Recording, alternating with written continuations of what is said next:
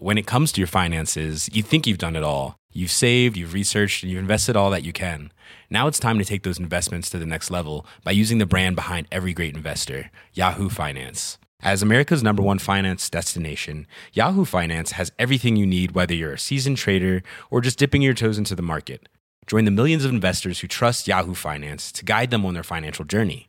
For comprehensive financial news and analysis, visit yahoofinance.com, the number one financial destination, yahoofinance.com.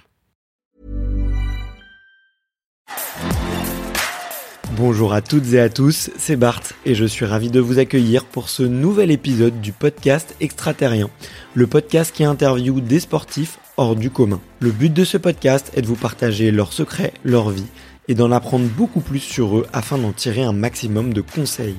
Donc si vous aimez le sport, l'aventure, le développement personnel ou que vous aimez simplement vous inspirer de personnalités remarquables, alors ce podcast est fait pour vous. Juste avant de commencer, j'ai quelques messages à vous faire passer. Si c'est la première fois que vous écoutez le podcast, je vous remercie d'être arrivé jusqu'ici. D'ailleurs, je vous recommande l'épisode avec Mathieu Torder qui a traversé l'Antarctique à seulement 27 ans. D'autre part, si vous ne le savez pas, j'ai beaucoup d'ambition avec ce podcast et je souhaite aller chercher des sportifs de plus en plus incroyables. Et j'aimerais vraiment interviewer vos sportifs préférés. Sachez que l'un des meilleurs moyens de les convaincre de participer, c'est notamment de leur montrer que vous êtes nombreux à adorer le podcast sur les réseaux sociaux et sur les notes iTunes. Donc si ce n'est pas encore fait, allez mettre une note sur Apple Podcast ou iTunes, c'est vraiment ce qui m'aide le plus à inciter des sportifs connus à venir témoigner. Si vous écoutez plutôt sur Spotify, vous pouvez très facilement le partager en story sur Instagram, taguez-moi et je vous repartagerai. J'en profite donc pour vous rappeler le nom du compte Instagram, c'est extraterrien.podcast. Suivez-le et vous y retrouverez les coulisses du podcast. C'est aussi un excellent moyen de me faire vos retours et de me suggérer des invités. Enfin, j'ai aussi créé une newsletter que vous pouvez retrouver très facilement dans Google en tapant extraterrien newsletter. C'est le premier lien qui remonte. J'y partage des bons plans santé, matériel, préparation mentale, des livres, des documentaires qui m'ont beaucoup inspiré. Allez, je ne vous embête pas plus et je laisse place à mon invité du jour. Comme je te le disais, tu vois, il y a beaucoup d'athlètes de, haut niveau qui, écoutent le podcast et j'espère qu'ils écouteront cet épisode en particulier beaucoup de jeunes aussi qui viennent euh, justement des, des, des crêpes ou qui sont dans les, dans les filières en fait du, du haut niveau. D'ailleurs, merci d'écouter. Vous faites bien d'être là parce que on, on, on, va pas faire les vieux schnocks à, à faire les, les, donneurs de leçons, mais en tout cas, on va, on va essayer de donner quelques pistes.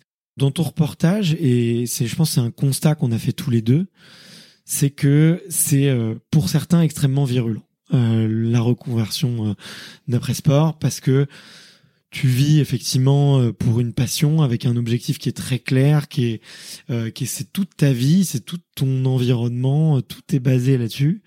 Et du jour au lendemain, bah déjà tu changes d'environnement, ce qui est déjà très très très compliqué. Et puis en plus tu es tout seul pour le faire parce que il y, a, y, a, aucune autre solution. Et on voit que bah, chez certains ça a des conséquences dramatiques. On, dans ton reportage, on voit, dans le documentaire, on voit effectivement de un témoignage sur l'alcoolisme, on voit euh, des crises de dépression, des crises d'angoisse. Euh, euh, moi, j'ai pu aussi avoir des gens sur ce podcast qui parlaient de de crises de crises d'eczéma, du urticaire, des crises d'insomnie, voilà, beaucoup beaucoup de choses. Mettons-nous deux, deux minutes là à la place de du jeune qui a 18-19 ans, qui est passionné par son sport, qui a envie, qui rêve de d'être champion olympique très bientôt, qui, qui, qui rêve de ça qu'est-ce qu'il peut faire? Qu'est-ce qu'il peut mettre en place dès maintenant? Alors peut-être on peut prendre le personnage du, jeune qui a 20 ans aussi. Je pense que on a, tous, tous passé par là. On a aussi besoin de cette période un peu de pas de manque de maturité, mais tu vois, d'aller au fond des choses et d'être euh, obsédé par quelque chose et pas trop de penser à l'après. Euh, mais qu'est-ce qu'on peut mettre en place, tu vois, quand on est sportif de haut niveau pour aller à minima que ça soit moins virulent, sans se poser la question de se dire qu'est-ce que je vais faire après, mais au moins de se dire comment la passe, la passe, elle va être un petit peu plus douce. Le premier point, je pense, c'est euh, de rester curieux et mmh. ouvert sur son environnement et la société et le monde. Euh, on fait du sport, c'est génial, on se regarde le nombril tous les jours, mais enfin, on est quand même dans un monde. Il se passe des choses dans le monde.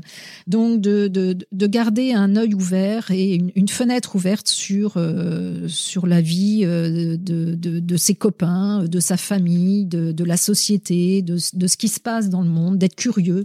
Je pense vraiment, en tout cas moi, à, à, à regarder tous les sportifs que j'ai pu accompagner, ceux qui qui ont gardé cette ouverture, Mm. cette curiosité envers les gens, envers euh, la société, envers euh, différentes thématiques. Alors pour certains, c'est l'économie, la finance, euh, l'environnement, voilà, mais qui gardent une, une, une connexion avec autre chose que le sport. C'est vraiment important. Ça va être sa famille, ça va être tout ce que vous voulez, mais ne pas rester enfermé dans son monde où il n'y a que du sport, que des sportifs, que des gens qui vous parlent sport du matin au midi et soir. Et se forcer peut-être euh, à créer. une Oui, nouvelle se passion. forcer. Alors, souvent on en a, c'est juste que on, se donne pas la peine ou euh, on suit le groupe. euh, on... Mais en tout cas, ceux qui ont résisté à cette tendance-là et qui ont gardé euh, un contact avec l'extérieur s'en sortent mieux que Ouais. ceux qui se coupent complètement de. de... Après, c'est difficile de remettre un pied dans la société quand on on l'a pas vu évoluer. Euh, Ouais. C'est comme quand tu pars un mois à l'étranger, quand tu reviens, il y a plein de choses qui te surprennent. Ouais. Euh, bon, là, c'est pas grave, mais quand c'est pendant 20 ans que tu mets plus un pied vraiment dans la société, c'est quand même un peu compliqué. Donc, le premier point, c'est c'est celui-là, c'est rester ouvert, rester curieux, ne pas s'isoler. Le deuxième point, qui est pour moi qui est fondamental, c'est considérer que l'identité de sportif que l'on a, c'est une identité, c'est une partie de son identité. Quand on est sportif, voilà, on, rentre dans une discipline, euh, on s'y investit totalement, on se passionne pour la discipline et on devient un membre de cette famille-là de son sport. On en incarne euh, les codes. Enfin, moi, j'allais souvent dans les crêpes. Euh, tu vois, tu reconnais un sportif à, à la façon dont il se comporte, dont il s'habille, dont il est coiffé, dont tu les reconnais, les, les mecs ou les nanas. Enfin, tu, tu, tu sais quel est son sport. Donc, il prend tous les attributs de son sport. Donc, son identité, pour lui, elle se construit dans sa pratique sportive, dans le sportif qu'il est. Il se reconnaît, il est valorisé, il se reconnaît en tant que sportif, il est valorisé comme ça, son environnement le reconnaît comme ça, sa famille parle de lui comme ça. Il n'est que le sportif. Mais et donc, le jour où il n'est plus sportif, c'est ce qu'ils disent tous dans le film. hein, il y a un moment donné où, quand ça s'arrête, c'est qui je suis. Donc maintenant, je ne suis plus sportif.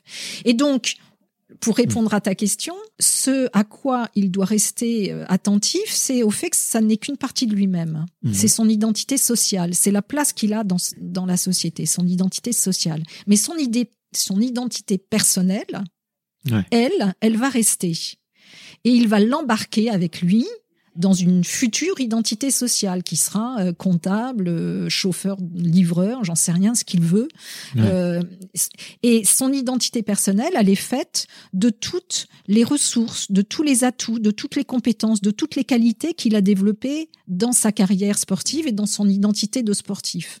Et donc, c'est pour ça que j'avais fait le livre hein, il y a quelques années. C'était pour dire aux sportifs attention, vous n'êtes pas que le sportif que vous avez été. Moi, ça me désole quand euh, 20 ans après, on présente encore un ancien sportif par En le tant fait, que- en tant que il a gagné la Coupe du Monde en 98. Je trouve ça désespérant. Ça veut dire qu'aujourd'hui, je ne suis rien. Je ne suis toujours que l'ancien que j'ai été. Je trouve ça terrible.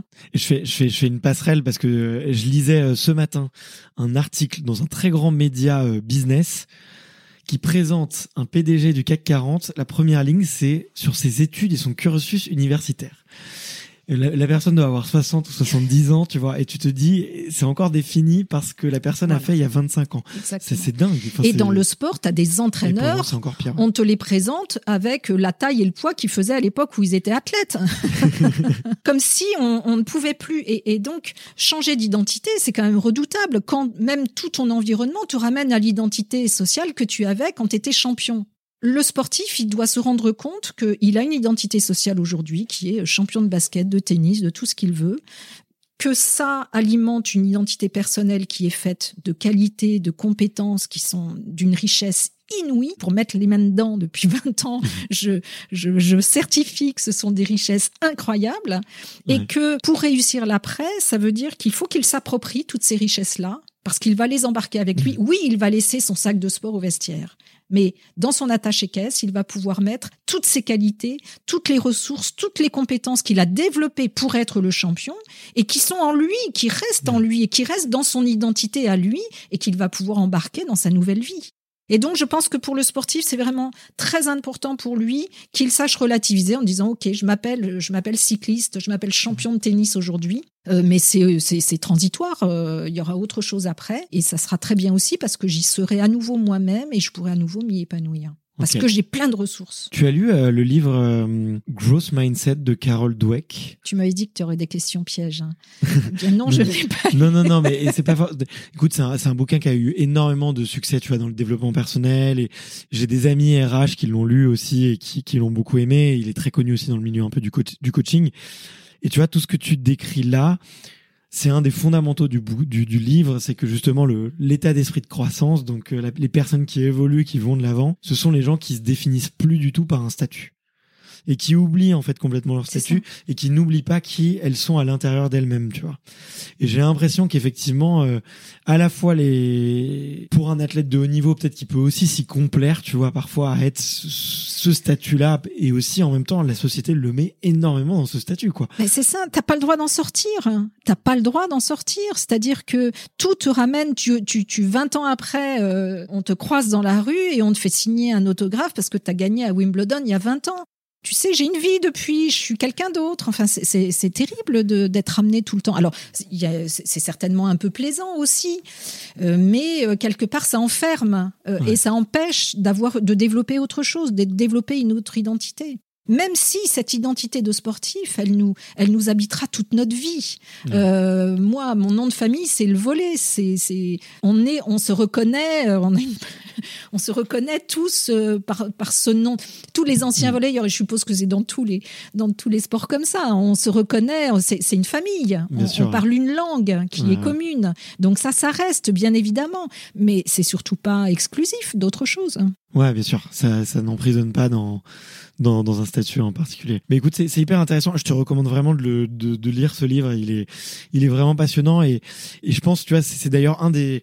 J'allais préparer un petit écrit là-dessus. C'est un, un, des gros paradoxes pour moi selon lequel les, les sportifs de haut niveau doivent résoudre c'est que justement en fait euh, bah, l'état d'esprit de croissance, le growth mindset, comme il est dit, c'est en fait c'est de détacher les résultats de ses actions et de se dire aujourd'hui en fait je ne suis pas un résultat, je ne suis pas euh, ok je suis champion olympique, mais en fait ce qui a fait que je sois en champion olympique, c'est que tous les matins je sois sur la piste et que tous les matins je, je cours. Et c'est ça qui me façonne en tant qu'être humain. C'est ça. Et c'est ça que j'emporte dans l'après. Ouais exactement. Et c'est ça que je prends dans l'après. Et c'est pas euh, le résultat ok bah j'ai été quatrième j'ai perdu mais ça ne me définit pas en tant qu'être humain. Ce qui me définit en, en tant qu'être humain c'est toutes les actions que j'ai mis en place avant quoi. Exactement. C'est exactement ça. Et, euh, et, et, du coup euh, ça permet aussi quand on n'a pas réussi de se dire je ne vaux pas rien. Parce que moi le, le, le, le, sujet que je traite là il concerne je sais pas il y a peut-être 50 000 sportifs, on a du mal à avoir des chiffres parce qu'il n'y en a pas, euh, mais il y a peut-être 50 000 sportifs aujourd'hui euh, qui sont des gens qui font du sport leur activité principale, même s'ils travaillent à côté, c'est pour se financer leur sport, c'est un petit boulot à côté mhm. pour vivre, mais c'est pour pouvoir continuer à vivre leur passion, et qui à un moment donné vont devoir passer dans un après complètement sans sport. Donc c'est un sujet qui concerne aussi des gens qui n'ont jamais rien gagné de leur vie, mais qui mhm. pour autant ont mis des comportements quotidiens euh, qui ont beaucoup de valeur et beaucoup d'utilité dans d'autres choses. Et c'est tout cela aussi, moi, que je veux rassurer sur le fait que, OK, tu as, été un, sportif de National 2, de National 1, d'élite, de, de, d'élite euh, tu n'as pas été au plus haut niveau, mais euh, pendant 10 ans, 15 ans, 20 ans, tu as mis, tu as mis un certain nombre d'ingrédients qui ont fait que tu as performé peut-être au maximum de ce que tu pouvais faire hein, et qui, qui, ont beaucoup de, qui ont beaucoup de valeur. Et donc, il faut il faut qu'on arrive à traduire le geste sportif en autre chose que tu as fait une belle passe ou tu as marqué un beau but ou tu as marqué mm. un beau panier. C'est euh, euh tu as fait une belle passe, ben, tu as, réussi à prendre en compte ce qu'il y avait dans ton environnement, tu as produit une analyse extrêmement rapide, instantanée des forces adverses, de tes forces à toi, tu as mis en place une stratégie, tu as pris, tu as pris des décisions d'une façon hyper agile et hyper euh, réactive. Voilà, tant qu'on n'arrivera pas à nommer ce qui se joue dans un geste technique euh, autrement que dans la technique, on n'arrivera pas à faire se rendre compte aux sportifs qui développent des trucs qui sont, euh, qui sont super et qui ont surtout du sens, notamment dans le monde de l'entreprise. C'est-à-dire qu'effectivement, la prise de décision, la mise en place d'une stratégie, la capacité à analyser rapidement son, son environnement, en faire une synthèse. Je, je, repense à un moment euh, très intéressant que, que j'avais vécu avec le groupe des sportifs de la FDJ Sport Factory. Là, il y avait Kevin Meyer et je les faisais travailler là-dessus. Et Kevin Meyer, quand on fait le débriefing à la fin, nous dit bah oui moi si j'analyse mes compétences la compétence qui fait que je suis le sportif que je suis aujourd'hui c'est la capacité à analyser et synthétiser l'information. Je défie n'importe quel RH de voir ça en premier chez Kevin Mayer quand il le regarde tu vois Et pourtant, bien évidemment que pour travailler dix disciplines, il faut être capable à la fois de les analyser chacune d'une façon extrêmement précise pour faire des liens, pour faire des ponts, pour, pour faire de l'économie d'énergie, pour faire de l'économie, tu vois, pour, pour trouver ce qu'il y a de commun et ce qui doit être travaillé de façon spécifique. Donc on est vraiment dans de l'analyse de données. C'est une, c'est une compétence euh, extrêmement intéressante dans le monde de l'entreprise. Mais ça, euh, on n'a jamais un entraîneur qui va lui dire c'est ça qui fait que tu es un champion. Tu vois ce que je veux dire C'est donc toute cette traduction-là qu'il faut qu'on aide le sportif à faire pour que, encore une fois, il ne se résume pas à un geste technique, à une performance, euh, un temps, euh, un, tu vois. Ouais, je, je, vois tout à fait et je trouve que ta démarche, elle est, elle est excellente, tu vois, de décortiquer en fait finalement, de prendre énormément de recul par rapport au à la vie et aux gestes du sportif, tu vois, et qui sont, on va dire, ses compétences euh, premières, son geste, et de le rattacher effectivement à des choses qui sont euh, beaucoup plus euh, méta et beaucoup plus transposables, en fait, si tu veux, à, d'autres choses. Ce que j'ai su faire dans cet environnement-là, et enfin, nous, c'est tout le travail que l'on fait dans l'accompagnement des sportifs, c'est de dire, ben voilà, si tu as su le faire dans cet environnement-là, ok, tu maîtrises cet environnement et tu ne maîtrises pas l'environnement du, mm. monde du travail, donc, mais ça, c'est pas très compliqué, tu vas vite comprendre, hein.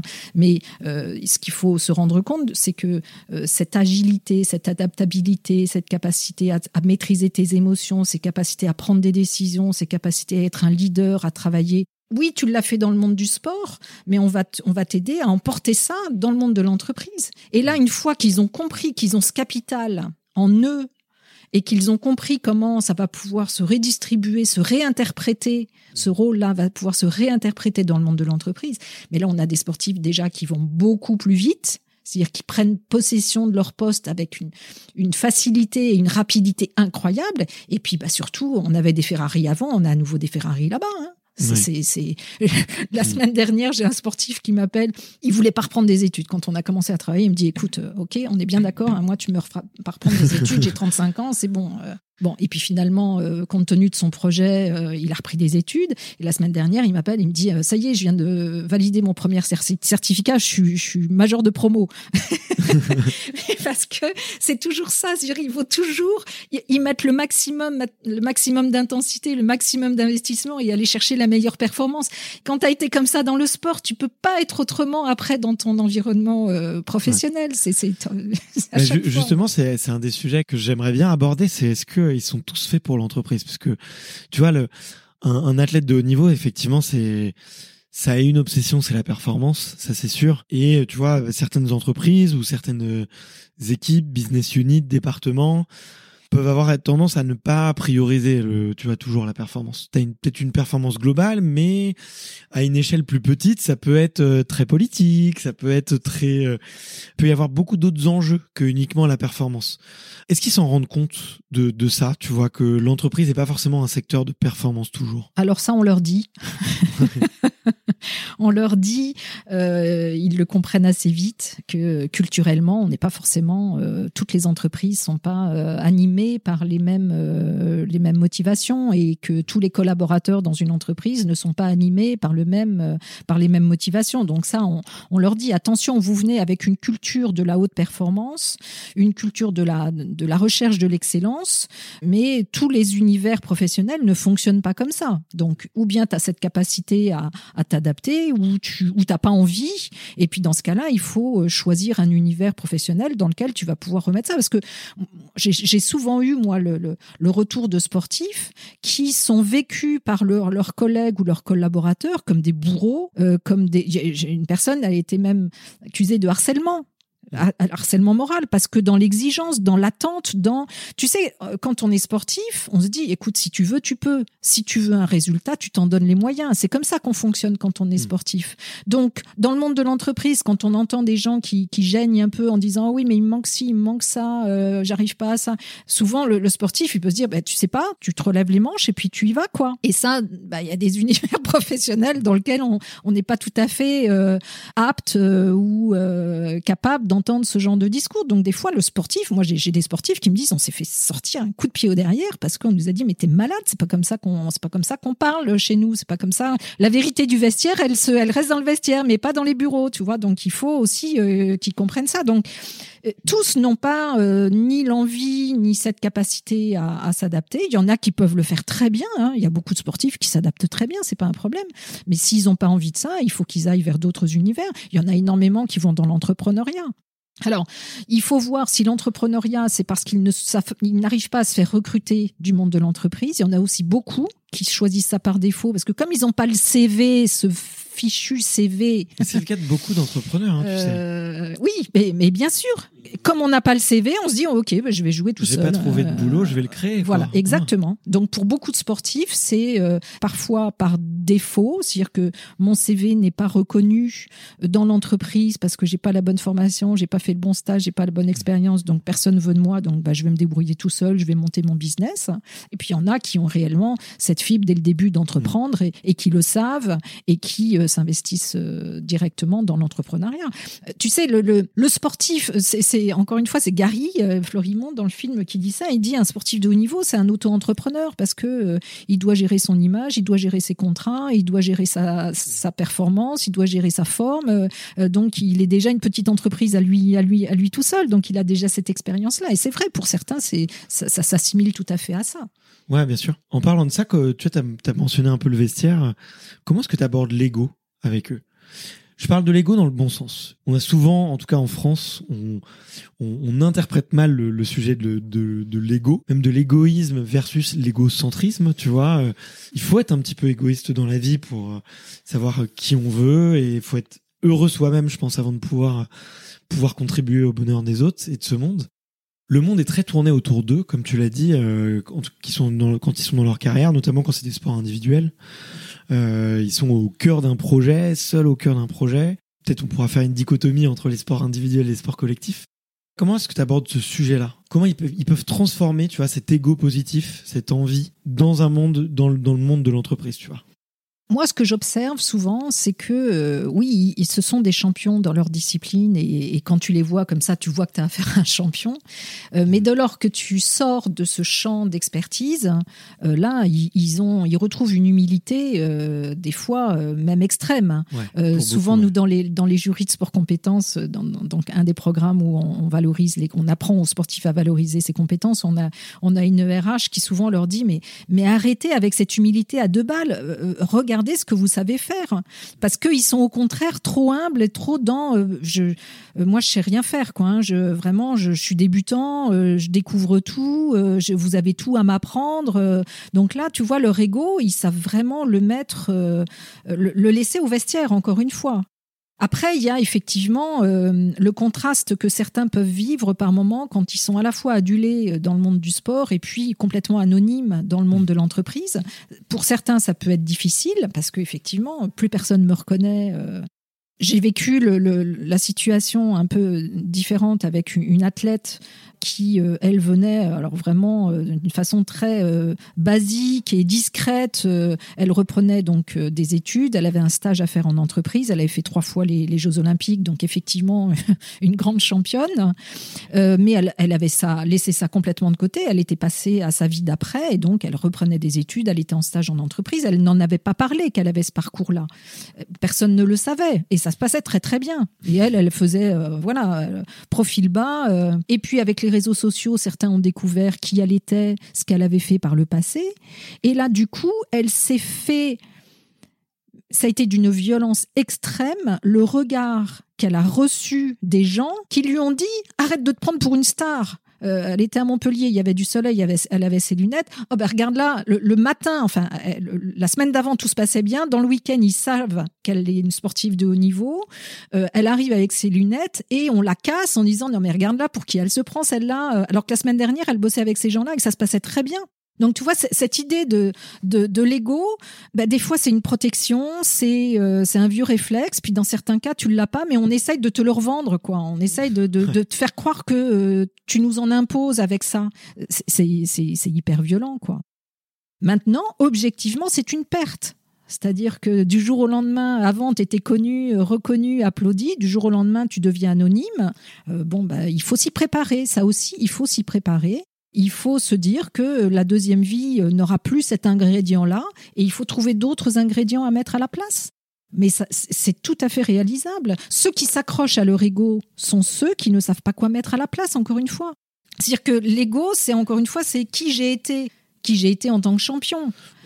qui je... Moi, je... vois le bon ego, quoi. Qui je suis, euh, je suis en je suis capable d'être champion, donc je suis capable de faire autre chose. Alors pour cela, ça leur donne une énergie, au contraire, et une, et une, présence, une consistance qui est très intéressante pour l'après, parce qu'ils ont une confiance en eux, ils ont une conscience de ce qu'ils valent, et là, dans ce cas-là, euh, ça va rouler. Ouais, bah, écoute, génial. Et euh, tu sais quelle est la proportion de ceux qui rentrent en entreprise euh, versus ceux qui créent des boîtes? Le problème de ce sujet, c'est qu'on n'a aucun élément. Les fédérations perdent la trace des sportifs quand ils n'ont plus de licence. Euh, même les, les, les, les, sportifs des équipes de France, euh, lorsqu'ils arrêtent, eh ben, il y en a d'autres qui prennent leur place. Et ce que deviennent les anciens, on n'en sait rien.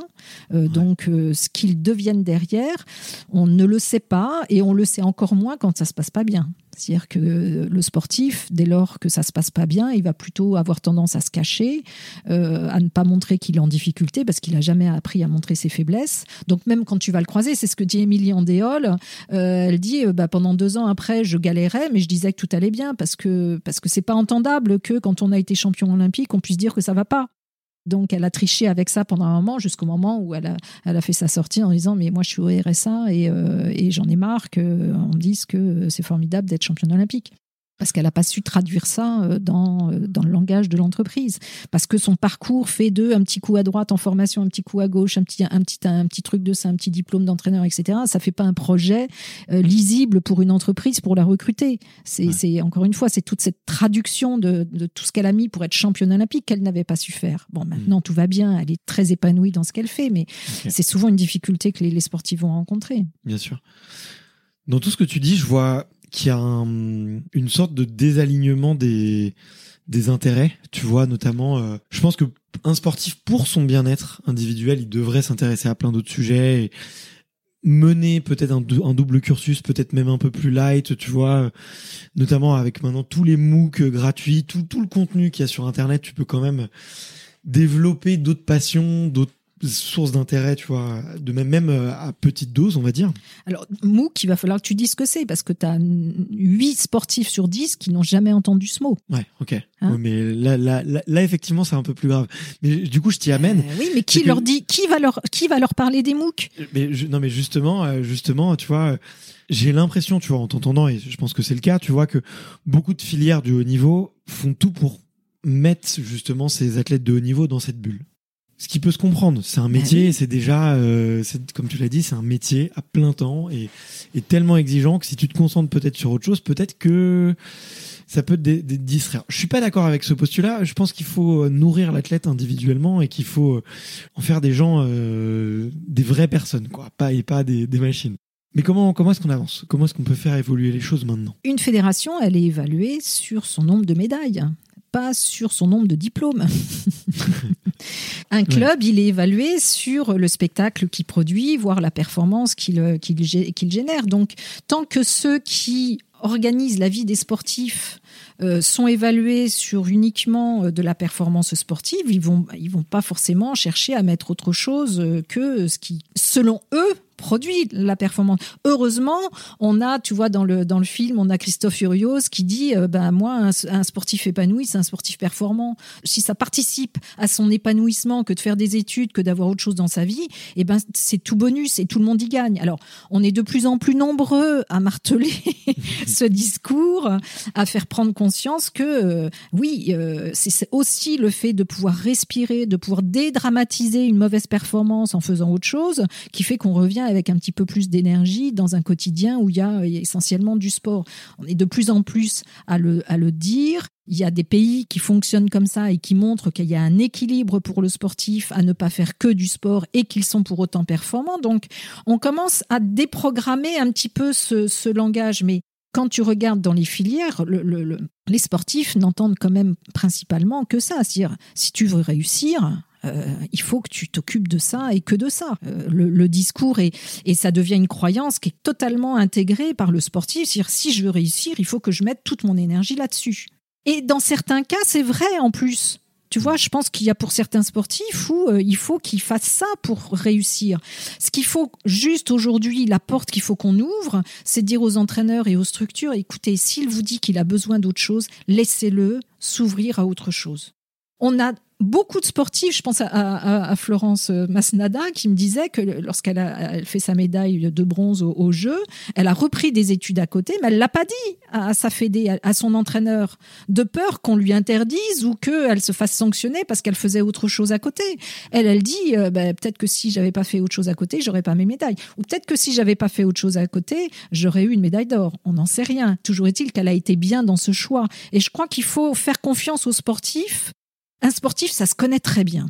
Un sportif, ça se connaît très bien à force. Hein. Donc, quand il dit moi j'ai besoin d'autre chose, il faut l'entendre et il faut l'aider à se nourrir d'autres choses qui soient compatibles. C'est-à-dire qu'il faut pas tout de suite forcément dire un sportif qui dit moi j'ai besoin d'autre chose, ah bah tu vas faire 8 heures de cours par jour. Non, faut faut arrêter de caricaturer aussi parce que c'est ça, c'est un peu facile, on détruit facilement cette volonté du sportif de faire autre chose en caricaturant. Mmh. Non, c'est pas parce que je vais passer euh, deux heures par jour à m'intéresser à un MOOC, à suivre un MOOC en finance ou en développement durable ou que mmh. je vais aller euh, passer une demi-journée dans un musée ou que je vais m'aérer, que je, je, au contraire, je vais revenir avec tellement plus d'envie et d'énergie et de d'oxygène. C'est juste une question d'oxygène. Moi, j'en ai actuellement. Je pense à une, une athlète que j'accompagne. Elle me dit mais j'ai le droit de rien faire d'autre que mon sport. J'en peux plus. Moi, je vois des, des compétitrices d'autres nationalités qui ont leur diplôme. Elles arrivent en compétition, elles sont tellement plus détendues que moi. Et puis derrière, elles sont sereines sur ce qu'elles feront après. Moi, j'aspire à ça, mais j'ai pas le droit. C'est terrible quand t'entends ça. C'est terrible. Alors qu'aujourd'hui, enfin, on a euh, de plus en plus d'écoles qui organisent des programmes de formation qui sont vraiment aménagés pour le sportif. Bien sûr, et j'en ai fait partie, donc euh, je. Voilà, on a, maintenant, il y a, euh, c'était pas vrai il y a 20 ans, c'est sûr. sûr, mais aujourd'hui, c'est une réalité. Il y a Toutes le moyen. Il y a, y a sont- quand même ouais. beaucoup de moyens de se former et d'apprendre et de s'ouvrir à autre chose sur son temps libre. Alors pour certains, ça va être euh, deux heures par jour. Là, moi, je travaille beaucoup avec le M Lyon et euh, je pense à Mathilde Gros, là, qui, qui, qui est cycliste, qui prépare les Jeux. Ils lui ont dit, écoute, l'année des Jeux, si tu veux faire zéro, tu fais zéro module, c'est pas un problème, tu reprendras l'année d'après. Ah, c'est formidable. Bien Tu sûr. peux t'engager sur un programme long, l'interrompre, trois mois, six mois, un an si nécessaire. On va reporter, on va aménager. Maintenant, c'est possible. Maintenant, c'est possible. Il y a de plus en plus d'écoles qui proposent ça. Donc, il n'y a plus de raison de dire aux sportifs non, t'iras pas. Euh, Ouais. on n'est plus dans le présentiel, on n'est plus dans des choses qui sont fatigantes parce que ça demande du temps pour y aller, c'est des déplacements. Non, mais c'est vrai, c'était une réalité. Moi, je me souviens quand je bossais avec les jeunes au, au CNVB ou à l'IFVB, qu'on regardait, bah, je vais arriver euh, à, dans, dans telle ville. Alors, euh, la fac, elle est là, la salle d'entraînement, elle est à l'autre bout de la ville, et puis on va être logé dans un troisième quartier. Tu te dis, bah non, c'est pas possible. hein, il faut, c'est pas possible. Objectivement, c'est c'est quand même très compliqué. Tu as déjà trois heures de transport par jour euh, pour relier tes différents lieux, donc c'est pas possible. Mais maintenant, avec le distanciel, on a quand même des opportunités qui sont très intéressantes. Mais il y a un truc sur lequel je veux revenir qui euh, est en lien avec ce qu'on disait tout à l'heure sur les choix, les orientations par défaut. Moi, je, voudrais vraiment que on organise les choses d'une façon un peu sensée, c'est-à-dire que avant de choisir un projet de formation, on, définisse un projet professionnel. Parce qu'aujourd'hui, on définit un projet de formation sur la base de on est bon là, on n'est pas bon là, il y a de la disponibilité là, j'ai des horaires aménagés là. Mais si derrière ça ne mène à aucun projet professionnel qui m'intéresse et qui me convient, j'ai tout perdu. Hmm. C'est-à-dire que les efforts de dingue que j'ai fait pour concilier ma pratique sportive avec mes études, ça ne sert à rien. Moi, j'en ai plein qui ils sont allés au bout du master STAPS. Hein. Ah mais je veux faire du commerce. Ah bah écoute, il va falloir que tu reprennes une formation. Tu te rends compte de l'énergie qu'ils ont laissée au passage? Donc, commençons par aider le sportif à s'orienter, à définir un projet qui l'intéresse. Je, je milite euh, pour ça depuis des années, pour que la première année dans les centres de formation des clubs professionnels, où ils doivent avoir cette fameuse inscription en, en fac, si le môme il sait pas vers quoi aller, il a pas d'envie, eh bien on lui dit tu vas prendre une année d'orientation. Et là, on met en place un processus accompagné de découverte des métiers. Aujourd'hui, tous les clubs, ils ont des entreprises partenaires, des sponsors. Eh bien, plutôt que de n'être que le chéquier du club, ils peuvent devenir partenaires de cette insertion, de cette future insertion professionnelle. Qu'est-ce qui t'intéresse dans la vie? T'as trois, quatre secteurs qui t'intéressent? Eh ben, écoute, on va organiser des immersions pédagogiques dans ces trois, quatre univers. Et puis, progressivement, tu vas te rendre compte, bah, celui-là me plaît, celui-là me plaît pas. Je, je réduis mon champ des possibles. Je vais découvrir des métiers. Ça, ça m'intéresse, ça, ça m'intéresse pas. Je réduis, encore une fois, je zoome, je me centre su- sur ce qui a l'air de me plaire mieux. Et là, l'énergie pour suivre des études, on va l'avoir quand on sait à quoi ça nous mène. Parce que ce métier me fait envie, cet univers professionnel me fait envie. Du coup, me former, bah oui, ça me fait envie. Parce que quand tu vas aller te former pour un métier, enfin, c'est épuisant d'avancer, d'aller suivre des cours quand tu sais pas à quoi ça va t'amener, sur quoi ça va déboucher. C'est épuisant. Enfin, n'importe qui craquerait. Alors eux, en plus, ils ont un autre métier à côté qui est celle de produire de la performance en permanence. Faut être raisonnable, cinq minutes, quoi. Il faut. euh, Non, mais c'est vrai. Non, mais je suis, Euh, je suis d'accord avec toi. Ça me fait beaucoup penser à hum, notre échange euh, à l'armée aussi. Je pense qu'il y a beaucoup de similitudes à faire. C'est des univers auxquels ils pensent beaucoup hein. dans leur après-carrière. euh, L'armée, euh, la police, la gendarmerie, les pompiers, c'est des, univers comme ça qui sont très structurés, où il y a une, où il y a une hiérarchie, où, c'est très rigoureux, où euh, il y, a, il y, a, il y a beaucoup de sportifs qui sont attirés par ces univers-là. Le problème, c'est loin de la vie de bureau, c'est plus c'est ça, c'est plus, c'est plus actif. Mais le problème, c'est qu'on a souvent des limites d'âge où il faut que tu puisses faire ces préparations à ces métiers-là à temps plein. ouais, ouais. Et donc, moi, j'en ai beaucoup qui abandonnent en disant, bah, ça m'aurait bien plu, mais euh, les, les, process d'entrée dans ces filières-là sont pas compatibles avec le sport. Non, mais quand je te disais euh, que je pensais à l'armée, c'est que euh, pour avoir eu quelques copains officiers, sous-officiers ou même soldats du rang, ils dédient leur vie, si tu veux, euh, ils dédient leur vie à l'armée euh, et à aucun moment ils préparent la sortie, quoi. À aucun moment et et euh, ça en est arrivé effectivement pour certains de de partir sur des zones de guerre, d'avoir un, un vrai traumatisme qui peut être physique ou psychologique d'ailleurs et d'être absolument plus capable de, de pratiquer leur métier. Et là, euh, Écoute, moi, il me semble que l'armée. revoir, euh, Ah, enfin, moi, je- de ce que j'ai vu, c'est que l'armée avait des process justement d'aide à la reconversion qui étaient très aboutis et très intéressants. hein. Et et avec notamment des formations à d'autres métiers. euh, Alors on te, je, pourrais demander à mes copains parce que pour le coup c'est un, si, c'est un sujet qui t'intéresse, il y a des poches de financement qui sont possibles, euh, mais tu restes tout seul. Tu restes tout seul.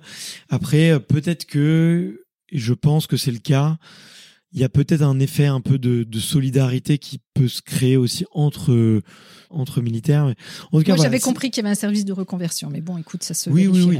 En tout cas, euh, ça doit être forcément plus abouti que, que dans le sport, et parce que c'est un, Mmh. c'est un, un monde plus structuré, on va dire, et plus ancien. Mais en tout cas, ça ça, c'est à ça que ça me fait penser. On va, on va pas tarder à terminer, mais est-ce que euh, aujourd'hui, tu vois, comment est-ce que euh, le commun des mortels, tu vois, peut peut aller dans ton dans ton sens euh, pour euh, justement euh, penser un peu à l'après, ne pas faire que des machines de guerre. Effectivement, on voit, tu vois, des des Martin Fourcade, des euh, des Tony Estanguet, des très très belles figures du sport qui ont une après-carrière qui a, qui a l'air radieuse en tout cas. Il y en a plein d'autres. Si on les cite pas, c'est qu'on les a oubliés, qui sont plus là. Euh, comment est-ce qu'on peut, tu vois, t'aider, euh, euh, mettre notre pierre à l'édifice, euh, tu vois, contribuer un peu à cette cause. Je pense que qui est une cause sociale et sociétale et euh, importante et bon, je suis désolé de le dire, mais le monde du sport euh, business est toujours en retard sur beaucoup, enfin sur tous les sujets, qu'on le dise clairement. Comment est-ce qu'on peut y contribuer? Qu'est-ce qui peut, qu'est-ce qui peut changer un petit peu la donne? Moi, j'ai fait, j'ai fait le film vraiment pour essayer de changer le regard de la société sur, un sport, sur le sportif. Moi, je suis un peu plus âgée que toi. Je sais pas si tu avais connu ce, ce, ce, jeu télévisé il y, a il y a de longues années qui s'appelait La tête téléjambe. C'était un jeu où euh, c'était des épreuves euh, qui opposaient mmh. deux équipes et les deux équipes étaient constituées de quelqu'un qui réfléchissait et de quelqu'un qui faisait une activité physique parce que on considérait que la même personne ne pouvait pas faire les deux. Mais on est quand même encore beaucoup dans cette représentation du sportif. Alors, les gens que tu cites, les, les, Martin Fourcade, les Tony Estanguet, ce sont les arbres qui cachent la forêt, ce sont les exceptions. Et il y a que Enfin, il y a que, il y en a d'autres. Euh, mais euh, justement, c'est, ils sont peu nombreux parce que les autres, ben, ils n'ont pas forcément aussi bien réussi leur reconversion ou d'une façon moins moins visible et, on ne mm. sait pas qu'ils qu'ils donnent à nouveau, qui font des, qui font des choses extraordinaires. et qui sont contents mais personne ne le sait. Et tu as même dans des entreprises des gens qui ont d'anciens sportifs, mais qui ne savent pas qu'ils sont d'anciens sportifs et, et, qui font des carrières euh, incroyables parce que le sportif, une fois qu'il a tourné la page, il a tourné la page. Bon, euh, je pense qu'on est quand même toujours un petit peu dans cette représentation du sportif. Moi, j'ai énormément de sportifs qui me disent, ouais, mais enfin, tu sais, dans, dans les dîners en ville, on nous prend pour des idiots quand même. Hein. Euh, si on est sportif, euh, on ne sait pas parler. Et, et on s'appuie sur quelques interviews d'après-match ou de fin de course où effectivement le mec, il est un petit peu en rage parce que ça s'est pas bien passé et où il n'a pas forcément le bon, la bonne formule ou la bonne expression. Et donc, on va caricaturer et dire, putain, il est vraiment celui-là. Et à partir de là, on en fait une généralité à se dire euh, les sportifs, euh, ils n'ont pas grand-chose dans le chou. Et franchement, j'ai trop de sportifs qui me disent qu'ils subissent ce regard-là pour penser que ça n'existe pas. Donc, la première chose, c'est de réussir à se rendre compte de, et, et c'est vraiment l'objectif de, un des objectifs de mon film, c'est regarder ce que c'est que de faire une carrière de sportif à haut niveau. C'est un truc quand même qui est pas simple euh, et qui demande d'avoir un truc entre les deux oreilles et qui fonctionne parce que euh, c'est pas par hasard qu'on est un champion. On met en place tout un tas de, de, de processus, de démarches, de compétences qui sont extrêmement importantes. Donc c'est regardez, essayez de regarder avec un petit peu plus de bienveillance et d'ouverture ce que c'est qu'un champion. Considérez que sa vie d'après, c'est pas forcément être uniquement entraîneur ou coach ou euh, tu vois, il, il peut faire d'autres choses ou consultant télé. C'est exactement ça. Il, a le droit d'avoir envie de sortir de son milieu d'origine. Il a le droit d'avoir envie de faire autre chose, quoi, zut. tu vois, donc avoir de l'ouverture vis-à-vis du sportif, vis-à-vis de ses capacités, vis-à-vis de ce qu'il peut apporter à la société. Donc ça, je dirais, c'est le c'est la base. S'ouvrir un peu à eux et puis ben, apprendre apprendre à voir ce qui se cache derrière euh, un parcours, l'écouter, euh, comprendre toutes les difficultés qu'il a dû euh, traverser, relever, apprendre ce qu'il a mis dans sa dans sa carrière pour performer. Moi, ça fait 20 ans que j'accompagne des sportifs. Je sais pas combien j'en ai accompagné, mais enfin ça commence à, chiffrer quand même. je, je je n'ai pas le souvenir d'un individu pour lequel je me suis dit putain lui on va rien en faire. Je, n'ai pas de souvenir, je n'ai pas ce type de souvenir. À chaque fois, il y avait quelque chose. Alors, chacun a, ses qualités différentes, mais pour chacun, il y a, il y a un autre possible. Bien sûr. Écoute, l'interview arrive à la fin. J'ai, on a passé beaucoup de bonnes choses. J'ai des petites questions pour la fin. il y en a une, c'est euh, si tu pouvais justement à tous ces sportifs de haut niveau leur offrir un livre autre que le tien malheureusement. tu peux leur, leur, offrir un livre ou les, ou les, les forcer à regarder un, un film. Qu'est-ce que tu choisirais de leur montrer ou de leur, alors, leur faire lire encore une fois, c'est daté, mais euh, souvent c'est un, c'est une scène euh, à laquelle euh, je fais référence quand je travaille avec des sportifs. c'est le cercle des poètes disparus pour illustrer l'idée de changer de point de vue, de point de vue géographique, pour justement euh, les amener à, à, regarder à la fois leur expérience et euh, l'expérience des autres et comprendre l'autre mmh. en se mettant euh, à sa place. je trouve que c'est encore une fois, c'est se déplacer et donc aller vers l'autre et donc ne pas rester dans une situation bloquée vis-à-vis de mon interlocuteur, mais essayer de me déplacer pour voir ce qu'il voit son point de vue géographique qui forcément fait qu'il ne voit pas la même chose que moi et que c'est pas qu'il a tort et que j'ai raison ou l'inverse, c'est simplement qu'on voit pas les choses sous le même angle, donc de les, inciter à se déplacer euh, et aller vers l'autre et à, créer euh, plus de compréhension mutuelle. Super film, Le Cercle des poètes disparus, j'ai adoré. Quel est le nom de cet acteur déjà? J'oublie, j'oublie, qui fait le super prof. Bref, si vous l'avez pas vu, c'est un film à voir absolument. C'est un chef-d'œuvre. Écoute, merci beaucoup, euh, merci beaucoup Véronique. J'ai passé un, très bon moment. C'était très riche. Merci. Euh, j'espère qu'on aura donné beaucoup de billes euh, aux auditeurs, aux futurs champions qui nous écoutent, et à la fois aux champions, aux, aussi ceux qui viennent aussi du monde civil, et de se dire, bah tiens, on peut mettre plus en avant nos, compétences sportives dans le monde dans le monde de l'entreprise. Il y a le on peut faire le pas dans l'autre sens aussi je pense tu vois. Tu sais il y a ce fameux CV et les sportifs, euh, quand ils sortent d'une carrière, ils vont faire un CV où ils vont dire, bah voilà, de 2010 à 2011, euh, j'étais dans tel club, de 2011 à 2012, j'ai gagné tel truc, de 2012. Alors il faut qu'ils s'entendent une fois pour toutes euh, que les, le monde de l'entreprise n'en a rien à faire. Ou alors on a ceux qui, parce qu'ils ont un parcours académique, vont mettre leurs sept titres de champion de France dans la, la colonne d'hiver en bas de la page. Et là, je leur dis non, essayez de valoriser ça. Enfin, le, le CV est la première euh, chose que l'on montre de soi quand on veut mm. passer euh, dans le monde de l'entreprise. Et par pitié, essayez d'y valoriser justement toutes les compétences que vous avez développées dans votre parcours sportif sans entre dire j'ai gagné, j'étais dans tel club, j'ai fait 25 clubs dans ma vie et tous les énumérer, ou dire simplement euh, je suis cette fois euh, champion d'Europe de mon sport, il y a un juste milieu. Ce juste milieu, c'est dans la valorisation des compétences justement de ce qu'ils ont développé mm. dans ce parcours. Donc voilà, c'était juste un truc que je voulais dire sur le CV parce que euh, c'est dramatique quoi. Vraiment, c'est pas vendeur. Il faut, il faut vraiment bosser là-dessus. ok, tu as raison. Écoute, merci beaucoup Véronique. J'ai vraiment passé un très bon moment encore une fois, j'espère qu'on aura donné des, des clés, donné des billes, et je pense que c'était euh, très concret. Allez regarder absolument le, ce, du coup, cette série documentaire. Euh, le, le film n'est pas dispo, c'est la série qui est, qui est dispo, du coup. La euh. série est dispo sur Sport en France, le sport des médailles après, et moi, je vais porter le film et, et, éventuellement la série aussi, mais sur, sur le territoire, je, je pars pour une, une tournée. ok. Donc voilà, vous pouvez le retrouver depuis votre moteur de recherche préféré sur la plateforme Sport en France. Et puis dites-nous euh, ce que vous en avez pensé. Euh, euh, on sera ravis d'avoir vos, votre retour, votre point de vue. Voilà. Salut Véronique. Merci beaucoup Barthélémy. Merci d'avoir écouté cet épisode jusqu'au bout. Si vous êtes encore là, c'est sûrement que l'épisode vous a plu, donc n'hésitez pas à le faire savoir autour de vous et à vous abonner pour ne louper aucun épisode. J'ai mis tous les liens dans la description, donc n'hésitez pas à y jeter un coup d'œil. Et sinon, moi je vous dis à la semaine prochaine pour une prochaine interview. Ciao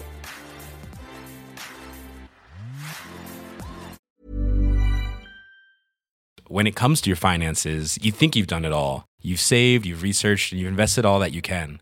Now it's time to take those investments to the next level by using the brand behind every great investor, Yahoo Finance. As America's number one finance destination, Yahoo Finance has everything you need, whether you're a seasoned trader or just dipping your toes into the market. Join the millions of investors who trust Yahoo Finance to guide them on their financial journey. For comprehensive financial news and analysis, visit yahoofinance.com, the number one financial destination, yahoofinance.com.